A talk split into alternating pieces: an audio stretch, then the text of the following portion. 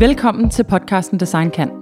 Mit navn er Christina, jeg er brand specialist og partner i det grafiske design og brandingbureau AM. Jeg tror på, at design kan mere end bare være smukt. Det kan få os til at føle noget, og det kan gøre en reel forskel. I podcasten udforsker jeg alle aspekter ved det kæmpe store emne, som branding er. Jeg dykker ned i idéer og projekter, jeg taler med fagpersoner og virksomheder, og jeg samler dem, som arbejder aktivt med design og branding hver dag og som ikke mindst har rigtig stærke holdninger til emnet. I dag skal vi tale om digital design. Og jeg har to af de sejeste fra den danske digital design scene i stuen i dag, hvis jeg selv skal sige det. Det er co-founder og designdirektør i Nordgram, Mathias Høst Nordmark, og det er founding partner og kreativ direktør i Spring Sommer, Pelle Martin. Velkommen. Tak skal du have. Øhm, lad os starte med sådan en lille intro Øh, vil du ikke starte med det, Mathias? Jo, det kan jeg Hvor godt. kommer du fra? Hvordan er du havnet her? Ja, men geografisk så kommer jeg fra Vestjylland. Det kan jeg godt høre. Lige den sydlige del af Thy. øhm, men øh, bevægede mig til København, da jeg var 17-18 år. Øh, min bror, som er lidt ældre og storebror, øh, arbejdede som softwareudvikler. Og det er i virkeligheden min indgangsvinkel til sådan hele det digitale spektra. Han prøvede lidt at lære mig at skrive lidt kode, og det fandt jeg hurtigt ud af, det kan jeg slet ikke. Øh, min logiske sans i forhold til det, og matematiske sans er ikke så stor. Øh, men jeg fandt til gengæld ud af, at der eksisterede sådan en helt brugerflade på den anden side, øh, som var meget umoden på det tidspunkt, vil jeg sige. Hvad år er vi i? Jamen, hvad år er vi? Det er jo 12 år siden, eller sådan Okay. noget, 13 år siden. Ja. Øhm, ja, så jeg flyttede ind til København, og var ikke 100% sikker på, hvad jeg egentlig skulle lave, men, og jeg tror lidt i sådan lidt en forhastet situation, fandt ud af, at det eneste sted, man kunne nå at søge ind på en skole, det var mediegrafiker. Øhm, fordi DMJX og nogle af de andre skoler, der var ligesom lukket øh, for adgang. Øhm, så det prøvede jeg og søgte. Der skal man jo have en elevplads. Søgte jeg hos et bureau, der hed Plant. De eksisterer desværre ikke mere. Øhm, og der tror jeg faktisk meget tilfældigt, jeg fandt min rette hylde sådan lynhurtigt. Øhm, så jeg, jeg var der i, mens jeg tog uddannelsen i fire år, men arbejdede i virkeligheden bare fuldtid som, som digital designer. Øhm, og var der jo i, i høj grad i starten, hvor det gik rigtig godt, men så kom finanskrisen også, hvor man sådan, kan man sige, også oplevede en anden type projekter, og sådan, ja, at være ny i branchen, eller generelt ny på arbejdsmarkedet, mens det skete, var sådan meget turbulent egentlig, øh, men også meget interessant. Så der var jeg fire år, øh, og lærte vildt meget, og jeg tror, at den største del af det var selvfølgelig at lære at arbejde i et bureau, og hvordan processer fungerer, øh, men i høj grad også bare være et sted, hvor jeg fik lov til at eksekvere rigtig mange ting, og bruge håndværket, og bare prøve en masse ting af, og få rigtig meget ansvar, fordi det var et meget, meget lille sted. Øhm, men så kunne jeg også godt mærke, at efter fire år, så kom jeg til sådan et punkt, hvor okay, nu er jeg egentlig kommet okay med i forhold til sådan craft-delen, Øh, men jeg, jeg forstod også efterhånden, at der var et andet lag, der var sådan koncept og strategi og idé, og hvordan sælger man egentlig sit design ind, og hvad er, den, hvad er meningen med designet, frem for farver og typografi kun. Øhm, og så havde jeg egentlig en idé om, at jeg kunne godt finde et andet sted at arbejde, men jeg kunne også tage på Hyper Island i Stockholm. Og det var egentlig en af de skoler, jeg kiggede på, inden jeg flyttede til København, men jeg tror også, jeg tænkte på det tidspunkt, okay, jeg har ingen erfaring, jeg har ingen uddannelse, det er måske ikke lige der, jeg skal starte -agtigt. Men der tror jeg, jeg ramte et godt tidspunkt, hvor det var okay, nu, nu, nu, nu tager jeg et skridt tilbage, og så skal jeg prøve at tænke lidt mere konceptuelt og strategisk. Øh, og der var jeg så i syv måneder, og jeg tror egentlig, da jeg var hos Plan, der mødte jeg Pelle øh, adskillige gange. Mm. Øhm, og på Hype Island var du også forbi en gang øh, eller to. Øhm, men der arbejdede jeg meget mere sådan konceptuelt og strategisk, men fandt også meget hurtigt ud af, at jeg ikke øh, sådan reklametypen eller overhovedet tænder på den del af det. Det Hvad er, er reklametypen? Ja, det vil jeg gerne det, høre. Det er den der, der handler om en, ja, det ved jeg ikke, det kan også være, det er en fordom, jeg har i virkeligheden. Øh, Så skal den på bordet her. Ja. Men det er det her meget sådan, hvor det, når der bliver talt om, at ideen er det stærkeste hele tiden. Og det kan også godt være, at det er det til en vis grad. Men jeg synes også bare tit, det har en tendens til at blive den, der har den største gimmick. Øh, og det, det, det, det tænder jeg helt af på. Det kan jeg slet ikke. øhm, men jeg tror, det jeg fandt ud af, øh, der i forhold til til det konceptuelle og strategiske, det var egentlig, hvordan det relaterer sig til design. Øh, og min erfaring fra at have arbejdet i fire år med digital design, der har været meget fokuseret på digital design, øh, det er egentlig, at der i mange år har været et rigtig stort gap imellem øh, designbyråer, øh, kontrapunkt e-types, folk der traditionelt set fokuserer mere på identitet og måske print, og så har der været, kan man sige, hele den digitale bølge, som vi selvfølgelig kommer rigtig meget ind på, som kommer meget fra øh, ja, udviklere og ingeniører, og så er der senere kommet designer ind over, kan man sige, selvom vi har været i den i lang tid, så er det alligevel ret nyt endnu. Mm. Øhm, så i hvert fald på det tidspunkt tænkte jeg rigtig meget over det der, også i min tid i Plant, at der er bare et stort gap, at der er nogen, der laver en virkelig fin identitet, hvor craften virkelig er i orden, og så enten eksekverer de det selv, men har ikke forståelsen for det digitale craft, eller også er det nogle digitale folk, der eksekverer baseret på en rigtig god identitet, der ikke har forståelsen af, kan man mm. sige, det grafiske design. Og der var bare sådan en disharmoni for mig, og det var egentlig, jeg tror det var den meget tidligt, jeg blev meget interesseret i. Øhm, ja, for at følge op på den historie. Så ja, var jeg der noget tid og fandt ud igen ud af, at, at det er sådan designområdet, men at have den større konceptuelle og strategisk forståelse, øh, vil bare hjælpe mig med at lave bedre ting i virkeligheden. Øh, og så derfra, der tog jeg, der fik jeg et job på Hello Monday. Øh, jeg var egentlig ved at søge et par forskellige steder, fordi jeg ville egentlig gerne prøve at til udlandet, for jeg følte også, at ved at gå på Harper Island, og man arbejdede sammen med 40 studerende fra hele verden, der fik man nogle helt andre perspektiver, og sådan tænkte mere internationalt end kunden, hvad der foregår i Danmark. Øh, så jeg havde egentlig en drøm om at komme til udlandet, Øh, ikke for altid, men egentlig for en periode igen for at lære noget. Lidt ligesom jeg tog til, til Sverige. Og så, ja, så startede jeg Hello Monday og startede i USA. Oh, i New York. Med ja. ja. Øh, og, øh, og boede i New York i halvandet år, og kan man sige, der fik jeg rigtig meget min drøm opfyldt. Øh, dels fordi det er et sted, jeg har set op til i mange år øh, på det tidspunkt, og så fik jeg, kan man sige, feltet, hvor at jeg kunne rigtig meget fokusere på at eksekvere øh, nogle løsninger, men også arbejde på nogle meget sådan højprofils projekter. Samtidig med, så, så er Hello Monday, når man kender dem lidt, ikke dem, der er stærkest konceptuelt og strategisk. Så jeg følte egentlig også ret hurtigt, at jeg havde et ben med mm. øh, ved bordet, som de ikke havde. Øh, og det tror jeg også hurtigt, de selv opdagede. Som udover at eksekvere designløsninger, så var meget af min tid også brugt i USA på at tage rigtig meget til San Francisco og køre workshops hos Google og NASA øh, og nogle forskellige startups på det tidspunkt. Øh, dels fordi jeg var god til det, men også fordi at på det tidspunkt, det er lidt anderledes nu, men på det tidspunkt, der var der tre designere øh, i New York, og der var det klart den mest konceptuelle. Øh, Kørte man sprintproces allerede dengang? Mm, ja, det gjorde man jo nok. I, jeg har det jo lidt svært med ja. ordet sprint. Øh, kommer det vender vi tilbage til. Vi skal lige, vi skal jeg, lige tror have... ikke, jeg tror ikke, man gjorde det i den enligste forstand af, hvad vi kender som Google Sprint og deres bog. De var Nej. ved at skrive den på, på det tidspunkt. Øhm, så, så øh, vi arbejdede ikke, ikke, hvad folk forstår som designsprintet. Okay. Det gjorde vi ikke.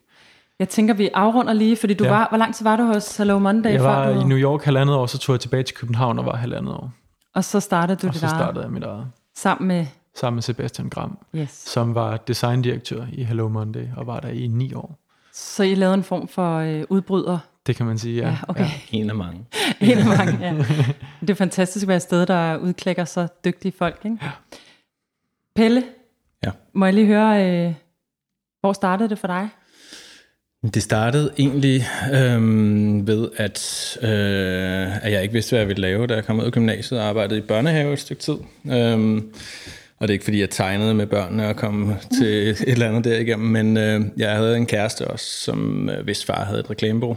Øhm, og jeg blev fascineret af både den måde, han arbejdede på og arbejdede på hjemme i deres hjem, og, øhm, og det han kunne fortælle om, han var både altså, virkelig dygtig konceptuel designer, og også øh, ekstremt dygtig til at tegne, og, og undervise de at tegne og akvarel og sådan noget. Øhm, og det blev jeg fascineret af, og jeg blev også øh, var inde og besøge hans bror et par gange, og syntes, at det var, det var spændende.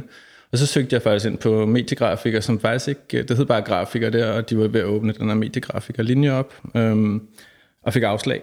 Øhm, og så stod jeg en dag på legepladsen med børnehaven. Og så ringede de og sagde, at der var et afbud, og så kom jeg med ind der på den uddannelse. Jeg vidste egentlig ikke så meget om det. Øh, det var 1999 tidligt øh, at komme ind på en uddannelse, som ikke rigtig eksisterede endnu, og lærerne i hvert fald ikke vidste, hvad, hvordan de skulle undervise os osv. Øh, men til gengæld var det en lidt spændende uddannelse, og, og virksomhederne havde lidt øjnene op for måske, at, at man kunne bruge sådan en praktikant til noget, og det tror jeg senere hen har været meget sværere, fordi, mm. altså jeg vil sige, jeg sendte også mange, mange ansøgninger afsted. Men jeg fik trods alt nogle positive svar og kunne vælge mellem nogle forskellige steder, øhm, og valgte at starte på Intomedia, mm. Som jo er et af de allerældste bureauer i Danmark. Og det eksisterer jo egentlig ikke rigtig mere, men dengang, øh, det hedder Charlie Tango i dag, og er noget helt andet. Øhm, men startede i 94 øh, Søren Kær, som nu hedder Søren Rose, og mere møbeldesigner.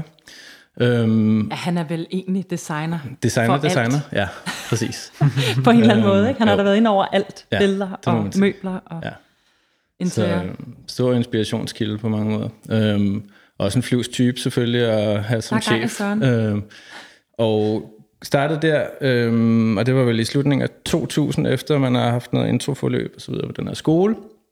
Og så kom ret kort tid efter, øh, det var også samme som Mathias, øh, jo i virkeligheden fire års forløb, tre år i praktik. Øh, god uddannelse, hvis man kommer ind det rigtige sted, forfærdelig uddannelse på alle mulige andre måder, kan man sige. øh, det er jo direkte erhvervserfaring, hvilket har kæmpe værdi. Øh, men kom ind der, og så var der den store dot-com-bølge. Vi stod sammen og så Twin Towers falde ned og så videre der på kontoret nogle af de der ting står meget, meget tydeligt, og det havde jo faktisk kæmpe dønninger i vores branche, og lige pludselig var der nogle budgetter, der ikke lige landede de samme steder. Så jeg endte faktisk med at køre den her kreative afdeling på Intermedia som elev, øh, men var ligesom den øverste kreative, eller hvad man skal sige, det seneste, eller de to seneste år øh, af min uddannelse der, og fik rimelig meget hår på brystet ved at køre, jo vi havde 7-Eleven og Bella Center og forskellige kunder som man selvfølgelig skulle holde i hånden på, på sådan en meget voksen måde, hvilket jeg måske ikke helt var helt klar på endnu. Øh, men det lykkedes på, på en eller anden måde. Øh, og Intermedia var også et sted, hvor vi havde fokus på at være på forkant med mange ting. Vi lavede en masse ting for modefirmaer og bands. Vi havde D&D og Aqua og øh, IQ og alle mulige forskellige spændende øh, konstellationer, hvor vi skulle selvfølgelig prøve at gøre nogle gode ting for dem. Øh, og nogle af de ting, vi lavede, var, at man kunne putte deres CD i computeren, og så skete der nogle ting. Og der kom sådan noget shockwave og flash og ting, hvor man virkelig kunne lege med, med i virkeligheden de digitale muskler på en eller anden måde, øh, og begynde at formgive og lave noget sådan nærmest film agtige digitale interaktive ting. Så du startede egentlig ikke som webdesigner? Altså det var, jo, ikke... det var det, vi lavede til okay. hverdag, kan okay. man sige, mest af alt. Så vi lavede en masse websites. Okay. Og det var jo meget begrænset, hvad man kunne på det tidspunkt. Ja. Altså med designbriller på, var meget af det, vi lavede jo... Øh, det havde ikke fundet sit format endnu på en eller anden måde, så det var i øst og vest, og, øhm, og man kan sige skærme og alt sådan noget var heller ikke klar til det, og båndbredde, og, ja så, så det, var, det var en svær tid. Men, øh, men vi, vi havde ligesom det her med nogle lidt mere spralske kunder på siden, som gjorde, at vi kunne begynde også at få sådan lidt, altså folk kiggede lidt på os ude fra verden af, og vi begyndte, at, og i virkeligheden intermedia-navnet der begyndte sådan at, at få lidt fodfæste rundt omkring, og vi begyndte at blive interviewet til nogle bøger og alle mulige ting, hvilket var rigtig spændende. Jeg tror aldrig, at intermedia, der fangede vi ikke helt at få fat i de internationale kunder, øhm, men det var noget af det, som ligesom er gået videre med mig, eller hvad man skal sige, ind i, i freelance-livet og spring sommer senere. Men jeg var der i 10 år, næsten 10 år, på nær nogle måneder. Øhm, sluttede i 2010, tog til USA, øh, havde fået mulighed for at prøve en rolle af som creative director hos Be Real, som var det største produktionsselskab af ja, digital, men faktisk også en masse film på det tidspunkt. Øhm, og de stormede derud af og vandt alle online-priser. Altså Hello Monday var også der, men de, de fyrede den af. Og på det tidspunkt havde vi faktisk ikke rigtig nogen produktionsselskaber, digitale produktionsselskaber i Danmark, øh, på den måde. Markedet er ikke stort nok til det. Og prøv at fortælle, hvad er forskellen på et... Øh...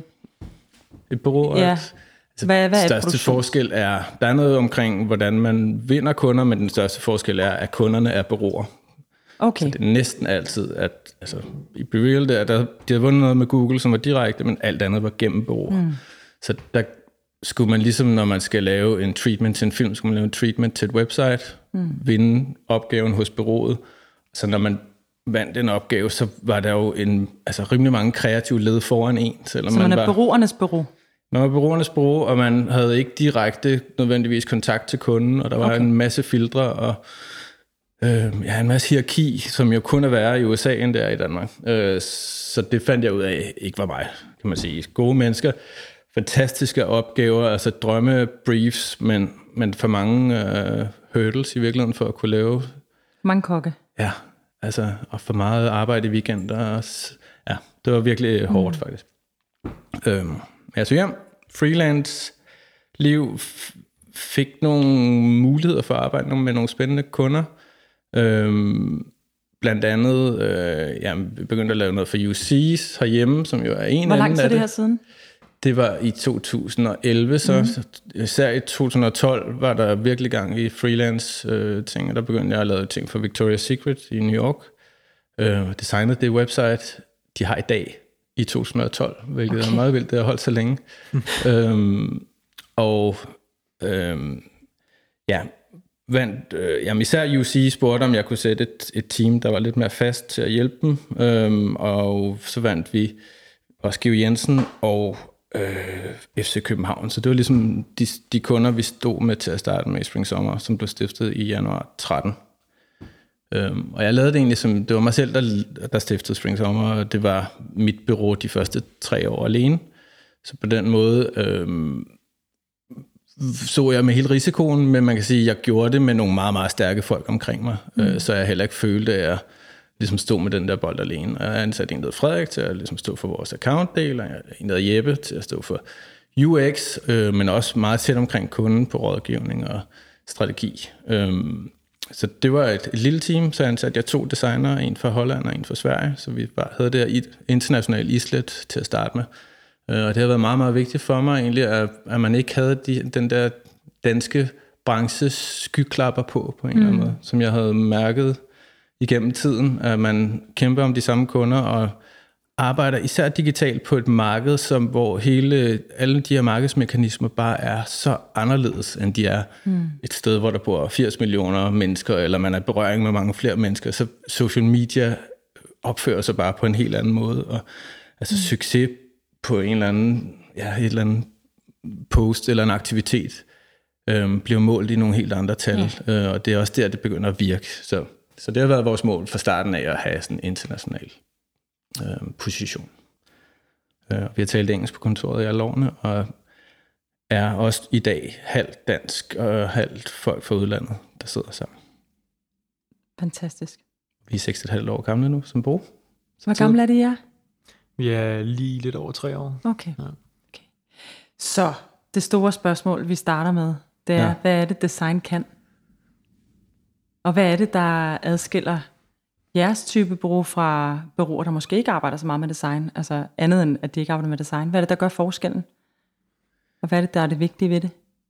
Altså, det gør jo i hvert fald, at det er svært at estimere opgaver, fordi man kommer til at bruge alt for meget tid på dem.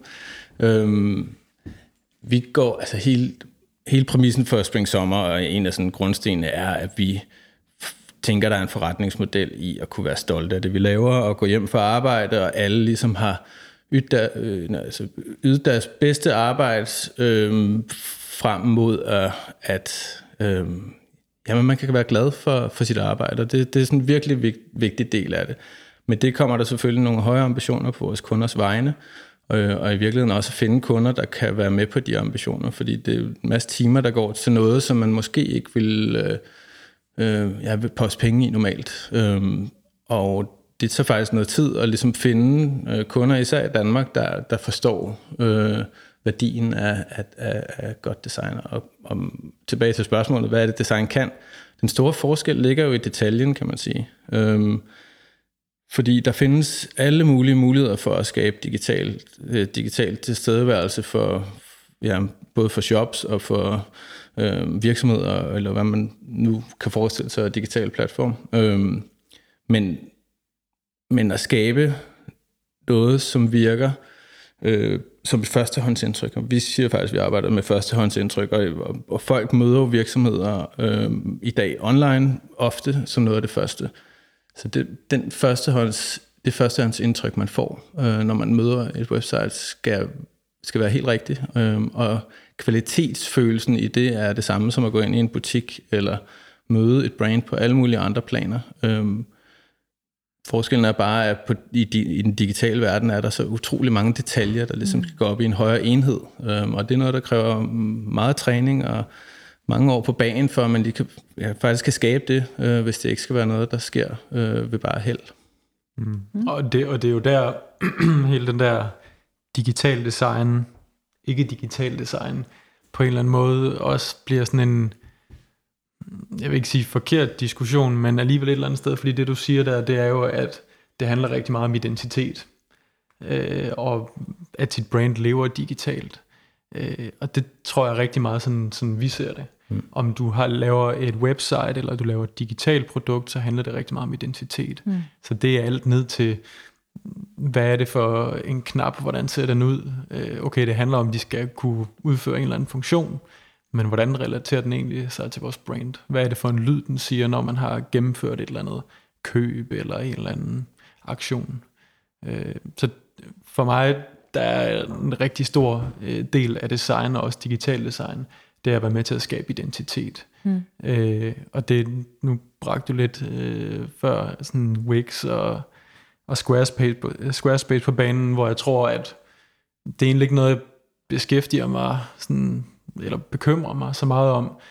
Og det tror jeg dels er, fordi vi ligger et sted, hvor at, at vi, vi står ikke i situationen, hvor kunderne er vævende omkring, de skal det ene eller det andet, fordi dem vi arbejder med ved godt, at det handler om identitet, og så samtidig så har de så meget, meget, meget specifikke ønsker mm. til, hvad tingene skal kunne funktionelt. Så meget hurtigt så støder de panden mod muren, hvis de skulle gå den vej. Så, så for mig der er et, et begreb, det er identitet. Det er nok, måske hvis, måske, hvis jeg skal have to punkter, så er det identitet, og så den anden, det er, og det er noget, vi beskæftiger os rigtig meget med i øjeblikket, som optager mig ret meget, og nu når jeg lige har fortalt min lille rejse der, kommer jeg måske til at også reflektere på, at den måske har lidt med det at gøre, men det er, at design og mange af de opgaver, vi i virkeligheden løser, det er ikke at eksekvere et færdigt website eller et færdigt produkt. Det er rigtig meget at øh, oversætte strategi og udf- eller hvad det, udfordre strategi og prøve at gøre det håndgribeligt, så det kan bruges i øh, internt i en virksomhed til at diskutere, hvor skal vi hen af om fem år eller ti år.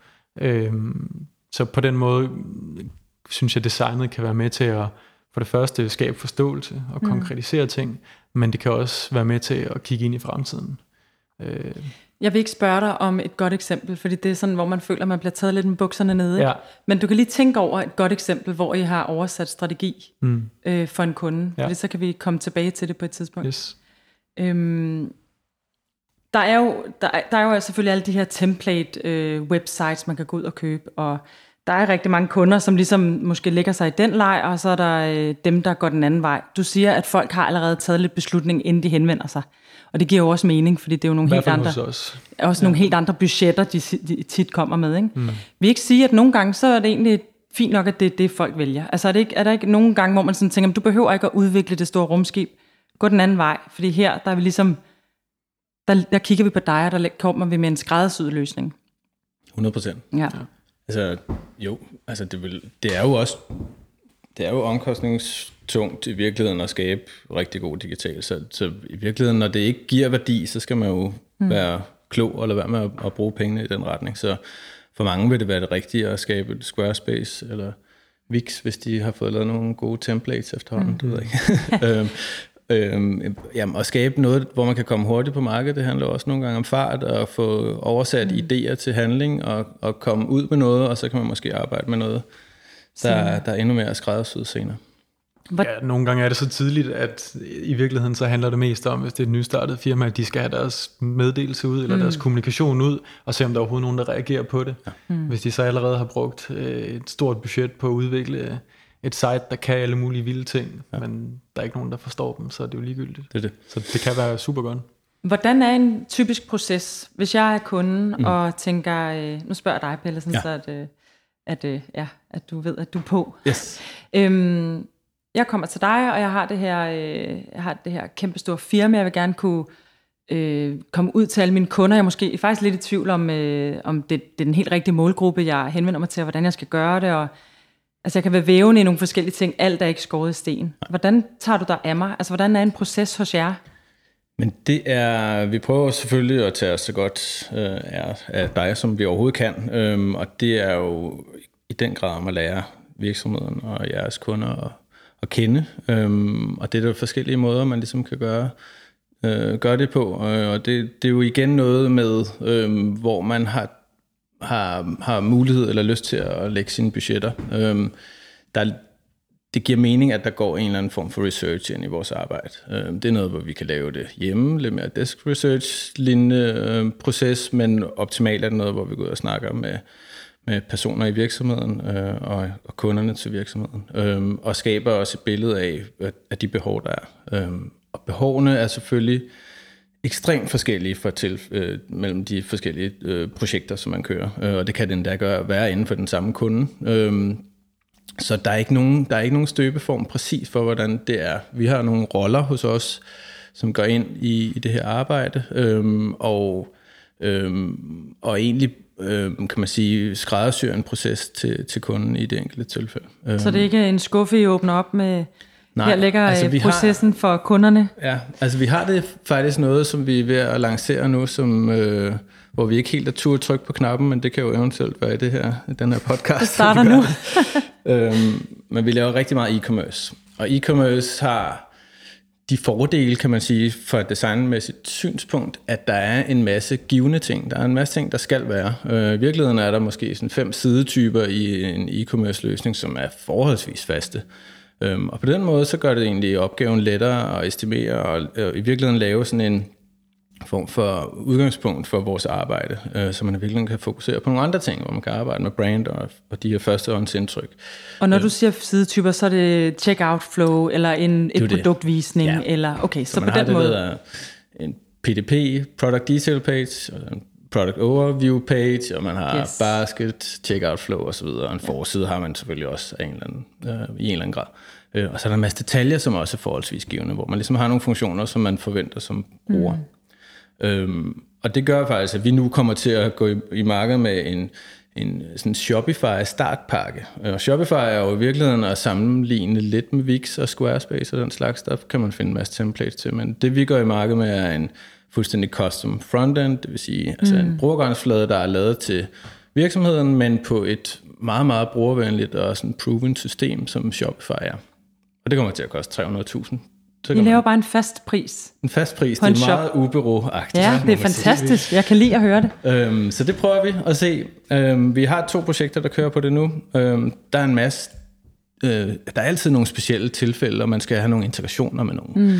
økonomisystemer og sådan noget, så det bliver ikke de 300.000 kroner, men det er ligesom udgangspunktet for sådan mm. Shopify's øh, sådan grund, grundpakke. Øh, og det bliver meget sjovt, men I kan også forstå, hvorfor jeg ikke yeah. har tur at trykke på knappen. jeg kan huske, vi talte om sådan nogle small, medium og large identiteter ja. på et tidspunkt, og vi kunne bare mærke, hver gang vi diskuterede det, blev vi sådan helt, uh, det, den er svær, ikke? Også bare gå ud. Det, det her, det er small-identiteten. Altså, mm. det, bliver, det kommer ligesom ned på sådan et lidt prullet plan, man ikke har lyst til, at det skal være på. Ja. Men samtidig forstår jeg også godt kunderne, når de kommer. Fordi hvis en kunde kommer og siger, jeg vil gerne have lavet det her website, det kan jo koste mellem 50.000 og 8 millioner. Det det. Altså, så, altså helt ja. ærligt, ikke? Det, det, kan det, det, det, det kan det jo. Så det er jo skidesvært at, øh, at gå ind og, øh, og komme med regler. Ja. Men det der lyder jo som noget, der i hvert fald er en kundegruppe, de kan tage at føle på. Ja. Og sige, det er, altså det er de det, omkostninger, der og, er. Og sådan en hovedeffekt af det, og det tror jeg også, Mathias kan genkende til. Vi sidder i Danmark, og vi har faktisk berøring med potentielle kunder fra hele verden. Øhm, og det er tit igennem at vundet nogle online awards og sådan noget, og de finder en. Øhm, men der er mange, der ikke ved, hvad Danmark er, hvor vi ligger prismæssigt, og om vi er øh, et østland, eller et vestland, eller vores skattetryk, eller noget som helst. Ja, øhm, så, så vi får kunder, der tror, at vi netop kan lave en stor løsning for 50.000, eller nogen, som der tror, at vi er meget større, end vi er. Så faktisk for begge ender af spektret, mm. kan det også være med til ligesom at, at give folk en idé om, hvor vi ligger, øh, og hvad, hvad vores prisniveau er.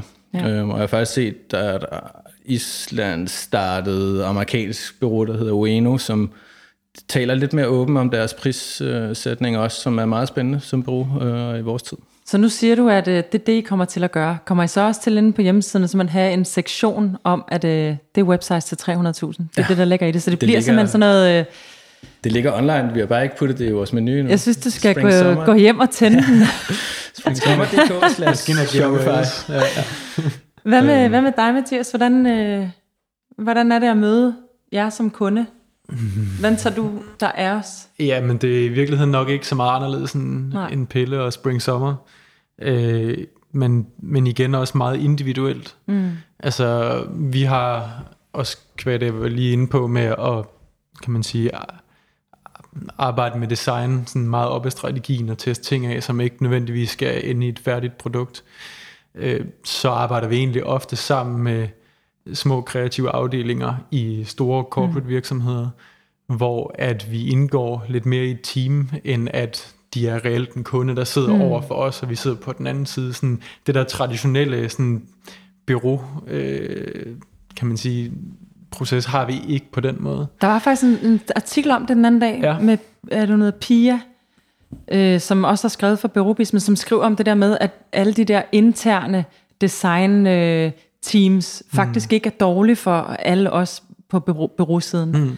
Det vil jeg faktisk give en ret i. Det er sindssygt godt. Altså fordi man får lige pludselig stakeholders ja, og ejerskab ja, og alt muligt andet. Præcis, og vi får nye, ambassadører. Vi, mm. Præcis, altså vi, øh, vi har blandt andet øh, arbejdet sådan on and off i et år øh, med en kæmpe amerikansk virksomhed, der hedder Indeed, som er sådan den største jobportal, øh, der findes i verden. De har, jeg tror, 7.000 ansatte og, og så videre. Og, og det var faktisk deres interne designafdeling. De har i øvrigt 120 UX-designer, hvilket er helt vanvittigt. Ikke? Okay. Men, men de manglede, kan man sige, øh, nogen, der kunne gå ind og udfordre, mm. øh, hvor niveauet skal ligge. Og det er ikke øh, kan man sige, strukturen i, øh, hvordan de bygger hele systemet op, men det er mere sådan sproget, det visuelle sprog. Mm. Øh, og det var en, en designer, der kendte til os, som, kan man sige, inde i den designafdeling, øh, anbefalede os, og der sådan, kan man sige, creative director team så approached øh, mm. os. Og på mange måder, så er det især for sådan to som mig og Sebastian, som vores netværk er meget i designbranchen, så det der med, at vi skal ud og, og finde en eller anden CEO øh, fra Carlsberg, er, det har vi ikke rigtig grundlaget for at gøre på samme måde. Så det er sådan en interessant vinkel for mm-hmm. os at mhm. komme ind, og samtidig så giver det en utrolig stor forståelse for, hvad de køber ind i. Mm.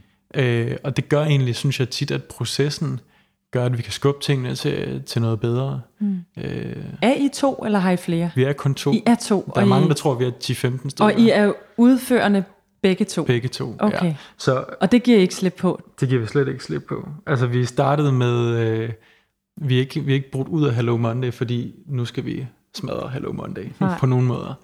Øh, det kender man andre bureauer, der har haft som Ja, det er det. Det er der nogen, der har. Jamen, det er vi på ingen måde. Øh, faktisk så, så grunden til det, det er, at Sebastian og jeg, vi arbejdede meget sammen i starten i Hello Monday. Øh, og efter et års tid eller sådan noget, så arbejdede vi ikke så meget sammen. Så ledte vi ligesom hver vores projekt. Øh, så savnede I hinanden? Så savnede vi hinanden. Mm. Vi havde ret godt, eller har et rigtig godt makkerskab i at sådan skubbe hinanden. Ja. Øh, og jeg tror, vi begge to følte lidt, at hvis man skal lede et projekt, hvilket vi jo også stadig gør i dag, øh, så, så kan det, hvis man ikke selv bliver skubbet nok, så føler man ikke selv, man lærer. Ja. Og det er i virkeligheden noget af det vigtigste, synes jeg, det er, at man lærer noget nyt, eller kommer ud på lidt gyngende grund. I skal ikke øh, være større? Nej, det skal vi ikke. Det skal så I? Vi, vi startede simpelthen øh, firmaet med ideen om, at vi elsker at være designere begge to, jeg er så lidt mere konceptuel end Sebastian er. Han er lidt mere den, der elsker at sidde til sidste sekund med alle små detaljer og føre systemet helt ud, og der begynder jeg at kede mig. Så på den måde er vi sådan to designere, der måske tager lidt mere over i den ene ende og tager lidt mere over i den anden ende. Men hvor meget af, det, hvor meget af designprocessen kan I klare internt mm. så? Altså hvor mange hatte har I på? Hvor har I behov for hjælp? Altså hvor er snitfladerne i forhold mm. til udviklere eller... Ja Ja, udvikling gør vi ikke. Altså, Nej. det rører vi ikke. Vi laver så måske I har faste nogle... samarbejdspartnere på den front? Ja, det har vi. Altså, hvis lige vender tilbage. Mm. Vi startede firmaet med ideen om, at vi skal arbejde sammen. Ja. Men nu hvis vi kunne arbejde sammen på alle projekter. Nå, det og det, det kommer dels af markerskabet, men det kommer også egentlig af, kan man sige, æstetikken. Mm. Øh, vi er ikke så interesseret i at balancerer en masse forskellige æstetik. Vi er meget interesseret i noget, der er meget funktionelt, og jeg tror, at tidsløs måske er det største ord for os, især i, en, i et område som digital, som bevæger sig så hurtigt. Øhm, så det, er egentlig, det var egentlig grundprincippet i at starte vores firma. Der er ikke nogen af os, der har startet det med ideen om, at vi vil gerne bygge en, en virksomhed med en stor kultur, og vi vil have ansvaret for de ansatte. Vi er egentlig, vi elsker at være hands-on. Så er det klart, at øh, nogle projekter, øh, der har vi nogle udfordringer, fordi vi er to. Øh, men kan man sige, arbejder vi på identitet, der arbejder vi altid sammen med en brand-strateg. Okay. Øh, så kan man sige, øh, sådan hele den øh, initierende fase i forhold til øh, forståelse af brandet, der har vi også et ben i forhold til det visuelle, og hvor vi skal hen af, men hvor strategen, kan man sige, kan tage fat på sådan lidt mere omkring positionering og kommunikation osv. Og, og så er det klart, at så har vi... Men I laver ikke sprint? Øh, den kan vi vende tilbage til. vi ender med slet ikke at vende tilbage til. Ja. Det er sådan en, vi bare skubber foran os. Ja, det skal vi nok. Lad os gøre det om lidt. øhm, og så er det klart på udvikling, jamen, det ser jeg, det, det ved jeg, at du også gør, Pelle, men, men meget som, altså, selvfølgelig kan man godt som designer kunne nogle ting og lave nogle små prototyper, og det gør vi også for at teste nogle ting mm. af, men at virkelig, kan man sige, være dygtig og, og lave den gode frontend, det, det kræver simpelthen, at man har fokus på det og er udvikler. Og det hvem, er lidt har, nogle, hvem har I så? Hvad, hvad gør I der? Øh, har I et fast sted, I bruger? Eller? Jamen, det, det afhænger faktisk Wix. i virkeligheden af Wix. du har tavle. Den bruger jeg også ikke. vi har lige ansat en fra Wix, faktisk. Okay. okay. Øhm, jamen, vi har blandt andet øh, nogle gutter, der hedder Seth Snail i Aarhus, okay. som også er tidligere Hello Monday-folk, som okay. vi har arbejdet rigtig meget sammen med, som er sindssygt dygtige. Øh, som både faktisk laver web, men også apps. Øh, okay. Øh, så dem arbejder vi rigtig meget sammen med. Og så har vi nogle forskellige kontakter, som vi både er venner og tidligere mm. kontakter, som, ja, vi er jo i virkeligheden en tid, hvor der er mange, der freelancer og har deres små Præcis. egne studios, så det er egentlig ret ideelt. Så vi har også nogle i New York, øh, som vi arbejder en del sammen med. Så, og i virkeligheden så øh, kan man sige, vi har måske tre-fire sådan udviklingspartnere, mm. som vi kan tage fat på, og i virkeligheden kan de lidt noget forskelligt, og nogle gange også sådan prismæssigt være med på lidt noget forskelligt. Øh, ja. Hvad med dig, Pelle? I forhold til, øh, hvor er snitfladerne? Hvad, hvad kan spring sommer, hvad kan spring sommer ikke? Eller hvad vil jeg synes, Og er du øh, stadig udførende? Det vil jeg egentlig gerne vide. Jeg er udførende. Det vil jeg også gerne vide. det er jeg faktisk blevet lidt igen. Øhm, øhm, det er faktisk kun, når, når alle mulige andre administrative ting stjæler al min tid, at det ikke sker. Øhm, jeg er udførende på mange måder. Jeg synes, øh, jeg synes, jeg kan være med til at lave det bedste arbejde hvis jeg ikke nødvendigvis svinger, øh, hvad jeg mm. selv.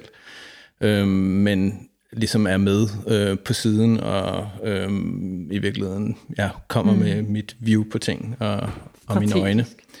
Ja, det kan man mm. sige. Øhm, så, men nogle ting øh, har jeg været nødt til 100, og nogle forskellige har jeg været sådan lidt mere aktiv i for nylig. Øhm, men man kan sige, noget som jeg synes er sådan, man kan betragte, når man har, nu er det 20 år, jeg har arbejdet med digitale løsninger, øhm, så startede, startede branchen, eller dengang, der var det meget af en designer og en udvikler, var meget langt fra hinanden. Øhm, de, var, altså, de forstod nærmest ikke hinanden, de så også meget forskellige ud, og det var mm. øhm, to kulturer, der mødtes på, på et eller andet øh, battleground i midten, som jo måske ikke lige havde fundet sin, uh, sit fodfæste. Hvorimod i dag er det nærmest to af af samme stykke, stykke, hvor man ligesom fundet ud af, hvor snittet skal ligge, om man vælger udviklervejen eller designvejen, fordi man skal have den der dybe forståelse for begge dele for at, mm.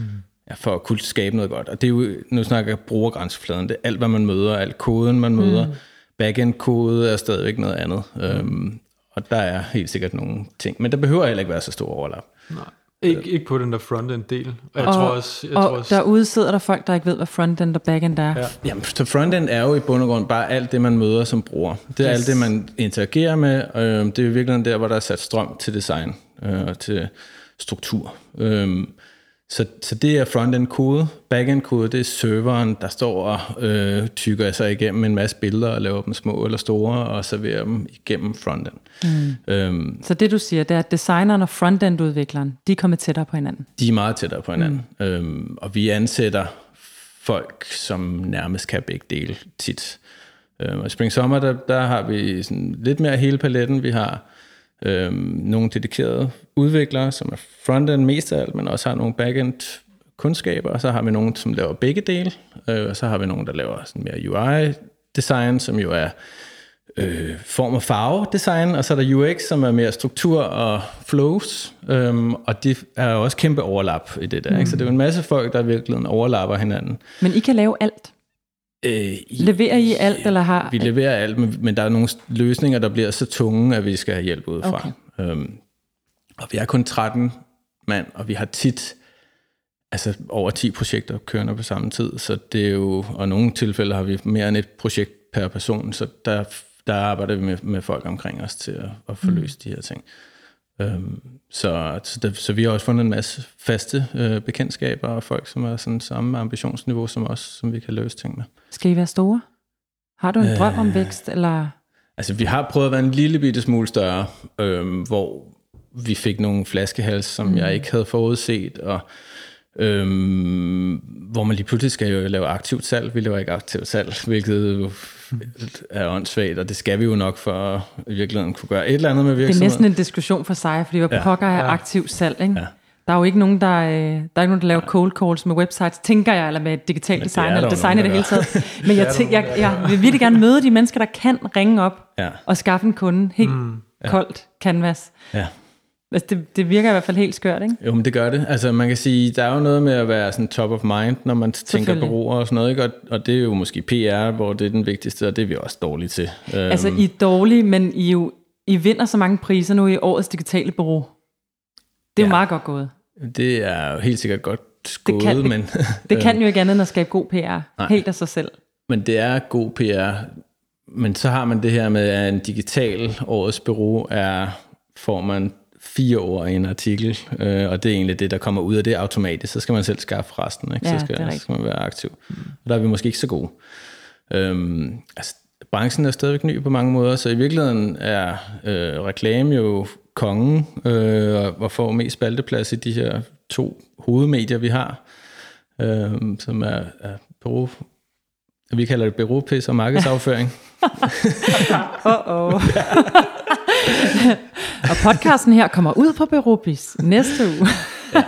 Ej, men, Ej, men øh, jeg, jeg, kan, jeg, jeg kan godt forstå, hvor du vil hen med det, fordi ja. det er meget, meget svært at bryde igennem som designbureau eller digital bureau. Mm. Øh, og der er ikke særlig mange, der har lyst til at skrive om en, men ja. til gengæld som reklamebureau er det meget, meget nemmere at få spalteplads. Altså det kan vi godt blive enige om her. Ja, det, det tror jeg heller ikke, der er nogen andre, der kan sige imod. Ja. Jeg ved ikke, om, øh, om de synes, vores historie er mere kedelige, eller, men, men vi løber i hvert fald panden mod muren præcis samme sted, som I gør. Ja. Hvordan kan det være? Hvordan kan det være, at reklamebranchen stadig på en eller anden måde er sjovere end vores? Altså hvad, hvad, er det, hvad gør forskellen? Har I nogen bud?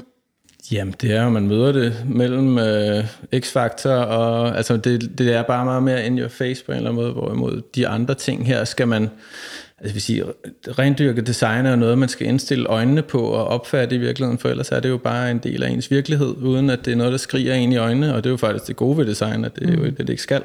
Øh, online design er jo, det er jo så serviceorienteret for det meste, det, hvor man møder, så det igen er noget, der skal være noget, der, der holder dig i hånden og driver dig igennem verden, hvorimod reklame er meget mere tabloid på en eller anden måde. Um, så godt design er usynligt, er det det, du siger? Nej, det vil jeg ikke Det er svært. Forhåbentlig ikke. Men handler det ikke også om, at de to medier kommer altså mere ud fra reklamebaggrunden i virkeligheden. Jo, altså når man ser, at der foregår noget nede i Cannes eller Eurobest, så hedder det VM i reklame og sådan ja. ikke? Altså, ja.